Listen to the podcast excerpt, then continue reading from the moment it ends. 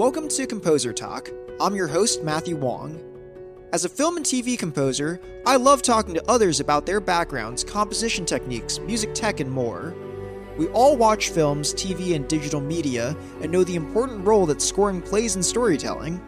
I want to invite you to join me on this adventure to learn more about the artists who are behind the scenes creating the music.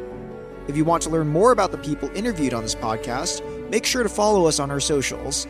And if you enjoy Composer Talk, please take the time to rate and subscribe to the show on Apple Podcasts, Spotify, or whatever your preferred listening site is. Hailing from Costa Rica, this composer, songwriter, producer, and guitarist extraordinaire has quickly become a name to know in LA's composer scene.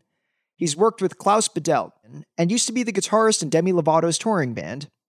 He has contributed music to the Oscar winning movie Room, Jodie Foster's thriller Money Monster, Alexander Payne's Downsizing, and he's the composer and songwriter of the DreamWorks animated show Kipo and the Age of Wonder Beasts, which is now on Netflix.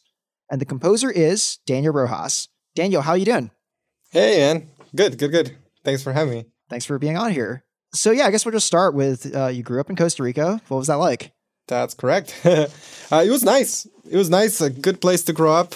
Costa Rica is a really good place to live in general. It's just not very good to work if you want to be in the industry because there's just no industry.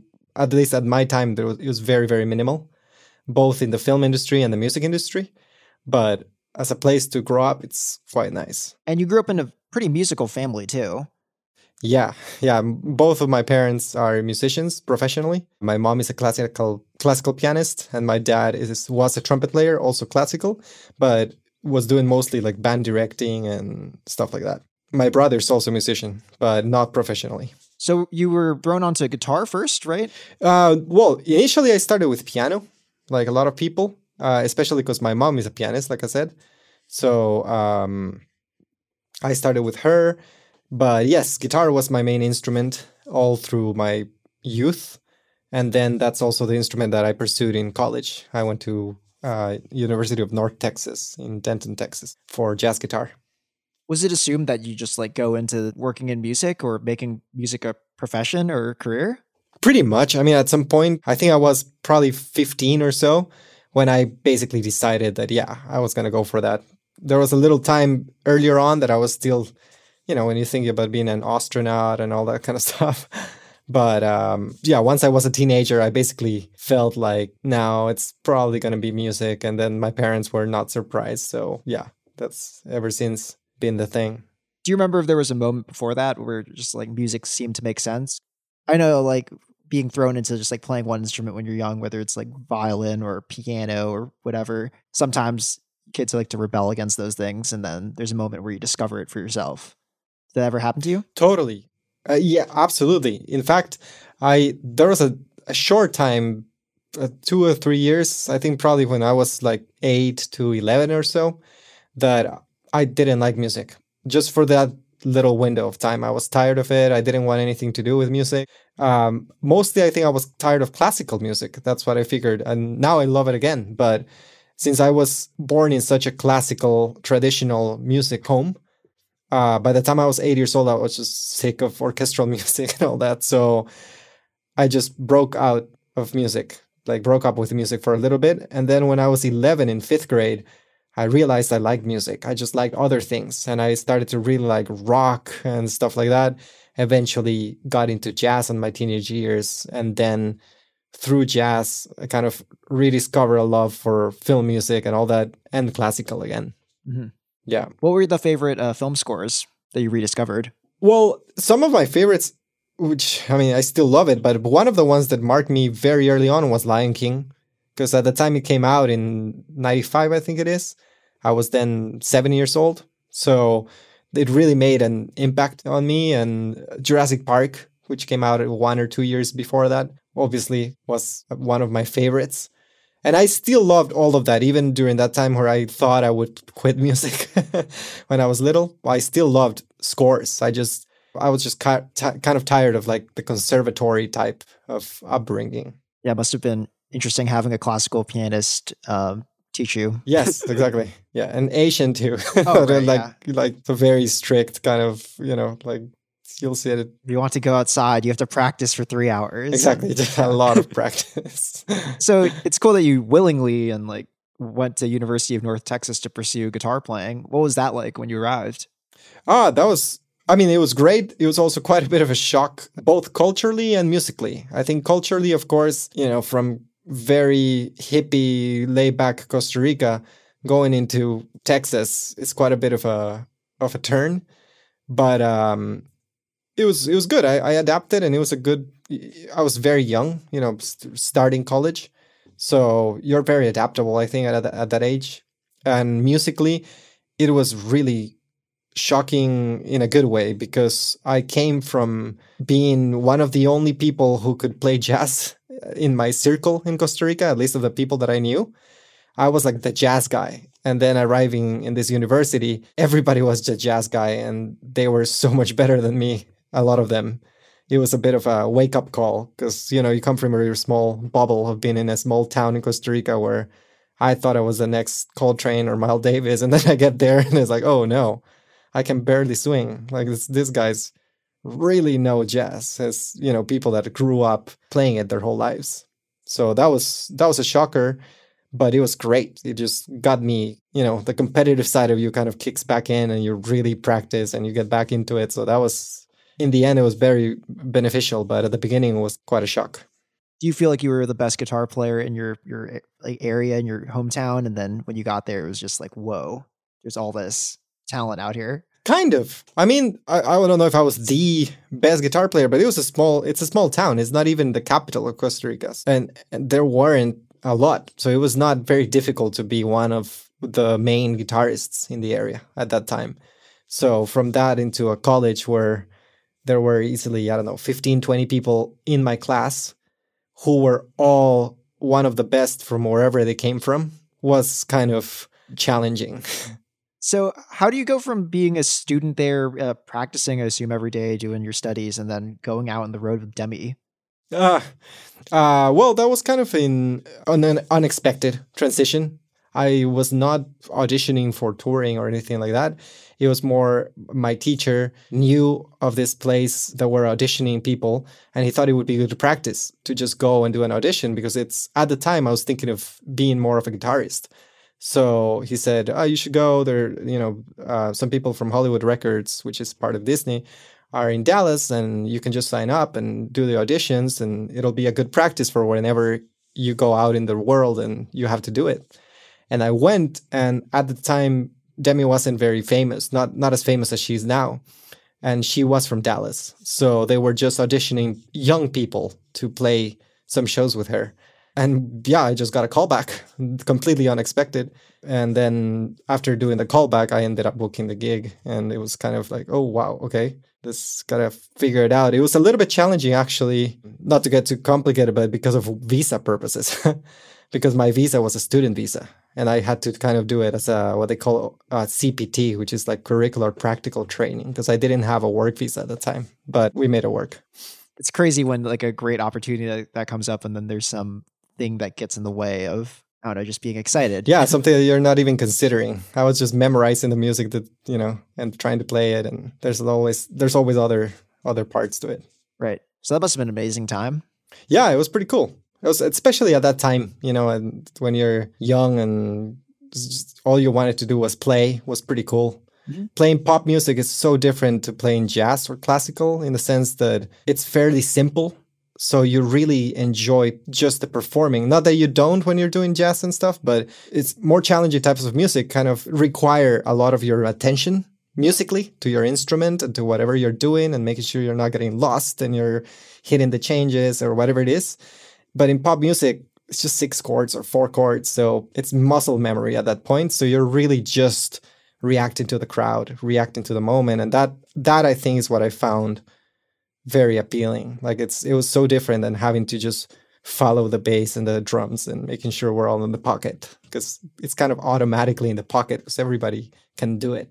Uh, so during that time, were you interested in scoring too, or was it just like I want to be a session guitar player? I just want to be out on the road. I just want to be recording. No, I was definitely interested in in scoring. Like that was kind of always my goal. I just didn't know how I was gonna get there And I didn't think I would get into it so young as I ended up doing it. I mm-hmm. thought I would just be a performing musician for, I don't know, several years, maybe a decade or so before I would venture into composing at the very at the beginning. Then as I went through college, I started realizing the earlier the better, or at least in my opinion. I just thought if that's what I want to do, I should just try to burn my youth doing that because that's when you have more energy, you have more hunger. So I realized my passion was more in writing than in performing, and that's when I kind of decided to just just start composing. And that means did you move to LA when you decided this? Yeah, exactly. I had already been to LA a couple times during my time in Texas for extended period of time, a couple months, kind of like what you. I remember you came here to LA when you were at, at NYU. That's when we met. And then you came here for a month or so, right? Yeah, exactly. Yeah. I did something like that a couple times where I would come just to test out the city because obviously LA is such a overwhelming city. And maybe coming from New York is not so much as far as big city goes, but coming from Denton, Texas and Costa Rica, LA felt like a metropolis, you know. So I wanted to make sure I would feel comfortable and and that I would like the place. So I came a couple times, but I really loved it. Like every time I was in LA visiting, I was just I was home. Mm-hmm. so it was a no no brainer for me once I was able to do the move. I was just like this is it. Like I want to be in LA. Right. It was the weather, the whole like lifestyle here and also just the music scene. Exactly. And the fact that there's so many people that want to do this Mm. Uh, not just film scoring, but film in general and creative stuff. You just feed off of that. I remember one of the things that I remember the most was going into a Starbucks and then I overheard several little snippets of conversations that they all had to do with something to do with the industry. And I just loved that because coming at the time I was in Texas still, that would never happen you would not walk into a coffee shop and hear people talking about scripts and contracts and this audition and this all these terms that you would never hear. But here in LA, it's common language. So it was very, it was like feeding my desire. I remember a similar moment the first week I moved to LA and I was at Philz Coffee in Santa Monica. The guy next to me is on his laptop with FL Studio and I just made some exactly. stupid joke about it. I end up going to their studio and the stereotypes are there. And I'm just thinking, like, wow, this is crazy. Uh, just some person I met right out of Philz Coffee. Oh, no way. That's amazing. That's exactly what I mean. LA has that that not many other places do. Do you think LA still is like the need to be place to be a composer? I personally think at the beginning of your career, if what you want to do is work in Hollywood, work in American productions, I think you have to. Maybe not later on. Like I, once you get to a point where you're a recognized name and people look for you, then you could go wherever you want, pretty much. But at the beginning of your career, when you need to meet people, if if what you want to do is American productions, I think you do have to be here. I think there's no other place. You know, it's not the only way. Now, especially with Netflix and stuff, there's a lot of great shows being produced in Europe and Latin America and wherever, and that's cool too. But if what you want to do is American filmmaking, that's LA is your place pretty much. So when you got here, did you have some idea of like what you wanted to do or like the path to be a composer and to I don't know if you had like your your goals set so there was an easy way to just go and achieve them. Mm, not fully. I mean, they always. I had read. You know, I I always would go online or on Facebook at the time, which was what everybody was doing, um, and just try to like see what other people were doing and try to track down how they got there and what kind of jobs they did before and all that stuff. And then I realized I could either be just an independent composer and try to make my way up, or be an assistant to somebody else and learn from them and try to go up that way. And I kind of like that one, especially because at the time I wasn't very familiar with the whole process. I didn't know what to do. So I mm. thought, might as well just assist someone that knows what to do and just learn the craft a little bit better because like like I said, I went to college for jazz guitar. I didn't do anything to do with film. So even on the music side too, had you done like orchestrations or written out like string arrangements before and all that type of stuff?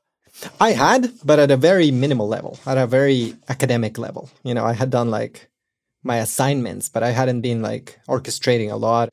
I already had Logic, and I was pretty proficient in Logic at the time I moved here already because I loved playing with it during college. Was that for songwriting using Logic? Yes, a lot for songwriting and product, like just producing stuff. But also, I would do my, you know, orchestral sketches. But at the time, I didn't even know the better samples. I would just use, you know, regular stuff.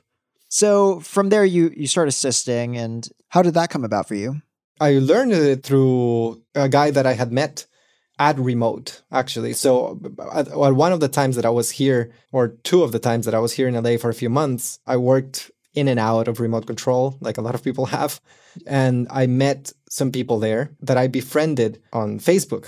And then through that i just saw a post of this guy mark Yeager, who i'm still friends with i don't i haven't seen him in a while but he was posting something that klaus was looking for a permanent tech assistant and at the time, I had only been doing small, little day by day freelance jobs with a lot of the guys at remote. So I kind of wanted something more stable, and that sounded really good. So I just applied for it. And that's how I got into Klaus's camp. And I stayed there for a little bit over two years, I think. Wow. And was that the first thing you applied for too? Uh yeah, actually. wow. That I applied for like as a full-time job. I like I said, I had done little bits and pieces a lot, but but as a full time job where I would have like a salary and stuff, that was the first one. And I was also again, I had to deal with the whole immigration thing, mm. so I needed someone to sponsor a work visa for me, and it's not so easy to do that. So I had the benefit that Klaus, being German, understood that, and his assistant Simone was also German, so she knew the process. She had done it herself, so they were they were like, yeah, yeah, we get it, and that to me was like such a weight off my shoulders because it's such a difficult thing to explain to someone that doesn't understand it. But they got it they were they knew and they're like yeah sure we'll you know we can do the petition you cover the cost but we'll do this that and we'll get you the letters. So i just i was like that's it let's just do this get it over with get me that o1 visa and get me working right and during this whole time you're still playing guitar and you're you're doing sessions which is kind of unheard of these days for sessions for film music yeah i know i got I think I, I feel I got lucky that I got started in one of the last moments where I could make at least ends meet with just recording guitar and playing guitar because no one pays for that anymore. I mean, not as much eh, unless you're a top session player, but I wasn't a top session player. I was a young guy, but there was enough work recording wise at the time, which is a little bit over 10 years ago, like 10, 10, 11 years ago where samples were just not good still. Samples for orchestra and piano and stuff were already good, but guitar samples sounded like a Casio. they were just not good. So everybody was recording guitar. And now you have some samplers that sound pretty good on guitar. And can you talk about those like those parts that you played? Like what was the proficiency you think you'd need on guitar to to get through most of that? Well, I, I think one of the reasons why I got jobs so quickly was because I could sight read. And a lot of guitarists can't uh, or at least not at a you know the top guitarist can of course but at the level that i was a lot of my peers couldn't sight read just couldn't join in something so quickly but since i started classical and i had played some cello and stuff i was pretty comfortable with read, just reading scores. So it was very easy to just jump in and also i could improvise because of jazz which is also something that in film a lot of times they just give you two chords and it's like can you just do something over it? So that's probably why i was able to get some work from other people at the time. And that's yeah that's how i paid bills additionally from like just just as an extra and also playing guitar for other people at hotel cafe and room 5 and whatever do you feel like you learned a lot during that period yeah i think so i think all throughout i've been learning different things but at that time i think i learned quite a bit just to be flexible and just do all kinds of different jobs so i saw that you played guitar on jason mraz record and a Bryan Adams song or two? Yes, among other things. But yeah, uh, with Bryan Adams was actually a film that Klaus was scoring, mm-hmm. uh, which was a South African film about this little animated dog that I don't think it ever came out. but he was scoring it, and Bryan Adams was the voice of the main character and the singer. And then we did some songs with him. And at the time, I was more familiar with doing songs and stuff that some of the other people in his team. So he kind of gave me that instead of more cues. He was like, "You deal with the songs," and I was very excited because he's a legend. I mean, uh, Bryan Adams is a legend. So just getting to work with him. I didn't work with him in the room. I met him, of course, but I didn't like sit with him to work on the songs. But we just back and forth. He would work with his engineer and record vocals and send them over and stuff. Must have been nice to have that trust, I guess, in that relationship. Yeah, that was really cool because I was young and that was one of the first like big names that I had a chance to work with. And he also wrote a letter for my visa, which was great. Bryan Adams did? He did, yeah. Wow. That's Yeah, he wrote it because he's Canadian. So we like talked and stuff and he told me he's like, Yeah, when you need it, just hit me up and eventually I did and he did it. wow. Yeah. Uh, so you were with Klaus for for two years or so, and then when did you feel like it was a good time to kind of try to go the solo route of being a composer on your own and taking on your own projects? That's such a hard thing to know, and I was I had enough work there, so it was kind of a difficult thing to to jump out of because it was comfortable at the time and there was a, a continued stream of work. But I knew that I wanted to do my own things and I didn't want to stay there for too long and just not be able to to build my own career. So I decided to kind of jump ship, if you want to say it, after I did a series of commercials that I got on my own through some friends, because commercials, if you get them directly, can pay pretty well. And I just kind of got excited and I was like, this is it. Like, this is my moment. I got to do it. In retrospect, I might have jumped ship a little bit early because afterwards, it was it got a little bit difficult for a few years which uh, i mean I, i'm not ashamed to say my parents helped me out and stuff to like get through that because i you know the work didn't arrive as quickly as i was expecting once i went solo but at the same time now looking from where i am it all worked out in a way so i'm like oh, i'm glad i did it but the the you know once i got out of there i did a few commercials on my own and started getting my own gigs i did a couple features a documentary but everything paid very little and I had a lot of expenses. So it was it was hard for the first, you know, few years that I was fully on my own. But then I kind of start building from there and thankfully it's better now. Yeah, did a lot of those features and just like work even on the commercials lead to to bigger things later down the line? Some of them did. Not a ton of the ones at that time, but no, yeah, on if you trace relationships back enough, then a lot of them gave fruit to something else. Like I met someone that through that person I met somebody else and then somebody else and that ended up being something that that was good. So yeah, I think if you go back enough steps, a lot of those jobs are a reason why I'm here today. And do you feel like you um I don't know, I guess on Kipo I feel like you have such a distinct sound to the way you make music. Do you think you developed your sound I guess around that time as you were as you had I assume more time to work on your own stuff? Yes, I, I think so, for sure and not necessarily as an intentional thing because I never felt like I had the time to just create my own sound. I was so worried about covering bills. I, I would just do any gig. And I think that's how I got to where I am now because it just anything that would come up that would be a few hundred bucks, I would say yes. And then if people needed to to record a vocal for a I don't know, a folk song, I would be like, yeah, for sure, I can do it because I had a studio and then I would just record the guitars and then the mandolins and all that stuff. And then the next day it would be a rapper and they would need some help tweaking the beat. So I would do that. And then so just it was more of a necessity to just pay bills.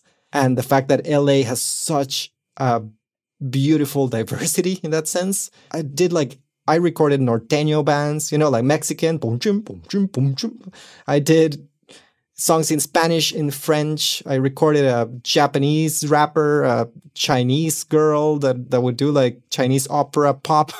Things that I would have never imagined I would ever work with, but just, I mean, uh, my studio was on Google. So sometimes randomly I would get hit, or just people would refer me as just a guy that had a studio. And usually they needed more than just a place to record, or I would offer it. I would be like, yeah, I could record you for this, but I could also mix this for you or whatever, you know? So I think out of more of that, I was kind of, I had this whole eclectic collection of work that then once I started getting better jobs, I realized, wow, I can really grab a lot of little things from from all these projects that that I learned throughout. Great. And yeah, Kipo is such a diverse score in that there's Timbercats with country-ish uh, music going to trap beats to classical evil character themes. So I'm sure just having that type of diverse collections of things you've worked on in the past, whether it's just recording ensemble, like still probably helped in some way. Totally. And actually I um I really think I got the gig sort of because of that as well. Because when I was told about the brief and to put together a demo, I didn't have a lot of time to write it, original stuff. So I just put together a, a demo reel of stuff I already had. Mm-hmm. And I remember sending it and thinking, oh man, this is all over the place. Like there's just no continuity whatsoever. I'm sending because they wanted to hear a lot of different things. And the brief said that we want this, we want that. So I was like, all right. I mean, if you want that, uh, you'll get it. So I would send like a rock song, a country thing, a children's music, a couple orchestral things, huge like trailer tracks. It, it was all over the place. It was like 10 tracks that had nothing to do with each other. And I just sent it and I, I thought I would blew it because I was like, oh man, they're not, it's just not going to work out. But they loved it because of that, because they were like, oh, this is what we need. We need someone who could just do all kinds of different things for this one project. Mm-hmm. And that's, I think that's how, how it all happened. So it, yeah, it worked out. Yeah. And can you talk a bit about, I don't know, so I guess in between that period before landing Kipo, you had some pretty cool stuff on your resume. I mean, you, you've been slowly grinding and making a name for yourself. What do you think was the trick to just persevering for so long before landing like this really cool scoring gig? Yeah, I mean, I, I did. I, I had really cool, some really cool opportunities throughout those years. Like I said, I was just hustling all over the place, and some of those ended up being really cool opportunities. Some that I can think of. One of the main ones would be Room, just because at the time where I where I sent the music for that, it was just a very small indie film by A24. And no one was famous. Like the director wasn't famous, and Brie Larson wasn't that famous. I remember they told me it was the sister of Amy Schumer in Trainwreck. that was her biggest credit at the time. She was not Captain Marvel. She was nothing of what it is today because that movie made her get to what she, where she is today. But just seeing that film come from nothing to becoming an Oscar winning film for, for her was pretty amazing. But in general, I think the key was just meeting a ton of people and just having people know that you're around, that you can do different things and that you're easy to work with and responsible. And that just kind of, you know, I would just get recommended by a lot of them. And then there's a guy I also have to thank for a lot of those gigs in the meantime that is a music editor, Richard Ford, who I think you've met, a friend of mine.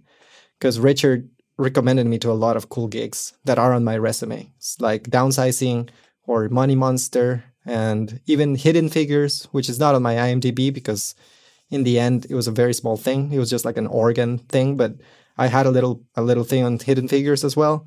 Who and all of those were jobs that he was the music editor and he just needed someone to just do something I don't know, like put a fire out and then he would give me that opportunity. So a lot of those came through people like him. Yeah, I mean, even those examples you listed, they're all so different too. So it just speaks to your diversity musically. Thanks. Um, well, it's time for tech talk. This is a segment where I list off a tech topic and you say as much or as little as you want about it. Okay, cool. First one is uh, what DAW do you use? Mostly Logic, but I love Ableton as well for just creative ideas. It doesn't work well to picture, but I like it a lot what would be your one electric guitar you take out of a burning studio? Uh, Stratocaster, like a classic Strat. But funny enough, I don't have one. I do have a Strat, but I don't have like a classic Fender Strat. I have a Suhr Strat, which is fantastic. I love it. I love Strats. I love Teles. I'm generally a Fender lover, but I've, you've been to my studio. I have a lot of guitars, and I I love guitars. I have a you know a PRS. I have a Music Man like the Vince, St. Vincent style, um, Gretsch, Tele, Strat. Oh, and then I have this Yamaha that I showed you last time. That was it's really cool. It's it's cheap too. It's like six hundred bucks, but I love it. I use it all the time. It has uh, P90 pickups, and it has this like really rocker sound. Nice. Uh, what comes to mind with drum programming? What comes to mind with drum programming? Hmm. XLN audio maybe. I love love their stuff. Their samples are some of my favorites. Uh, Maschine, Battery, and I guess Ableton and Splice. no, that's not programming. Never mind. That's no, loops. that's fine. Well, Splice was actually the next thing on the on the list here. Oh, just thoughts on Splice? Just thoughts on Splice. It's a love hate. It's, it's really good. It's you know, unfortunately, a lot of people have the same taste. So when you find something that's good, it's likely to appear in a lot of places.